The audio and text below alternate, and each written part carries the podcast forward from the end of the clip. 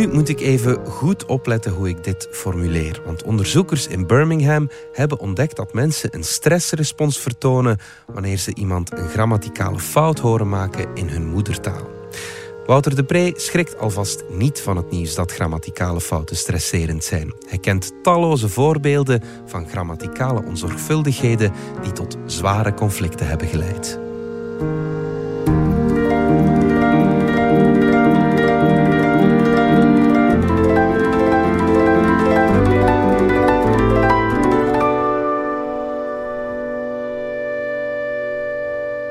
De lettervreter maakt deze week graag plaats voor een lezersbrief van Peter van de Perre, professor historische grammaticale conflicten aan de KUL. Via diverse media bereikt mij het bericht dat onderzoekers van de Universiteit van Birmingham een belangwekkende conclusie zouden hebben getrokken uit onderzoek. Ze kwamen tot de vaststelling dat mensen een stressrespons vertonen wanneer ze iemand een grammaticale fout horen maken in hun moedertaal. Graag wens ik te laten weten dat de desbetreffende onderzoekers met hun conclusie een open deur intrappen. Sterker nog, het is een stap achteruit in de wetenschappelijke kennis. De jongelingen die tot deze conclusie kwamen zijn duidelijk niet op de hoogte van de berg historisch onderzoek die voor het Nederlandstalige taalgebied al bestaat rond grammaticale fouten en agressie.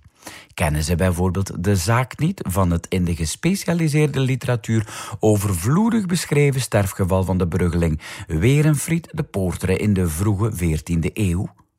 Diens schedel was op bloederige wijze ingeslagen, nota bene terwijl de brave man gewoon aan zijn bureau zat. Naast het nog warme, maar reeds onbezielde lichaam werd een kattenbelletje gevonden.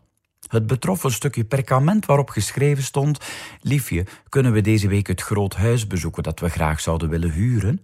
Bij het woord groot was, nota bene met het bloed van Werenfried, een van de o's geschrapt en bovendien was er met datzelfde bloed in datzelfde woord na de T een E bijgeschreven. Men hoeft geen geniaal inspecteur te zijn om te zien wat de situatie hier was. De gade van Werenfried, Rosalinde genaamd, moet gezien hebben dat haar man bij het bijvoeglijke naamwoord groot tot haar grote ergernis Werus de buigings-e niet had toegepast, terwijl het woord wel werd voorafgegaan door het lidwoord het. De stoppen moeten doorgeslagen zijn bij haar en ze heeft haar man de schedel ingeslagen met zijn prespapier. Postuum verbeterde ze zelfs zijn taalfout nog, hoewel ze geweten moet hebben dat haar geschrift haar op haar strafproces zou verraden. Ze werd veroordeeld door de rechter tot een levenslange opsluiting bij een vrouw die systematisch groter als zei, in plaats van het meer correcte groter dan. En als de jonge onderzoekers zich slechts minimaal hadden ingewerkt in de vakliteratuur, waren ze op de hoogte geweest van de gewelddadige conflicten die zich zelfs tussen een ganser bevolkingsgroepen hebben afgespeeld, ten gevolge van mismeesterde grammatica. Weten ze dan niet dat de eerste graaf van Leuven, Lambert met een baard, in de 11e eeuw tijdens een banket zodanig gekweld werd door de markgraaf van Antwerpen, die maar bleef herhalen dat het had gekunnen. Bij het dessert gooide Lambert woedend zijn handschoen in het gezicht van markgraaf Diederik den Duts en verklaarde hem de oorlog. Het leidde tot de veldslag van Puurs in 1013, die onbeslist eindigde. Meer dan 80 jaar en diverse schermutselingen later werden in de vrede van Dworp eindelijk definitief de regels voor de sterke en de zwakke vervoeging van de werkwoorden vastgelegd dat de onderzoekers deze grammaticale incidenten uit het onterecht ondergeschoven Nederlandstalige taalgebied niet kennen, kan hen misschien nog vergeven worden. Maar dat ze niet op de hoogte zijn van de grammaticale martelpraktijken in het toch veel grotere Franse taalgebied is onbegrijpelijk.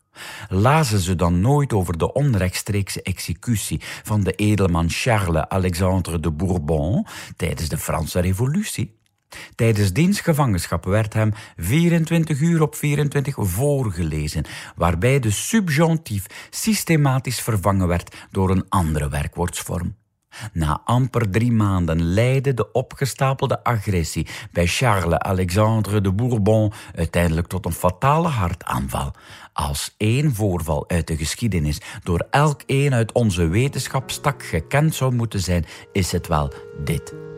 Verontwaardigd, doch hoogachtend onderteken ik. Peter van de Perre, professor Historische Grammaticale Conflicten aan de KUL.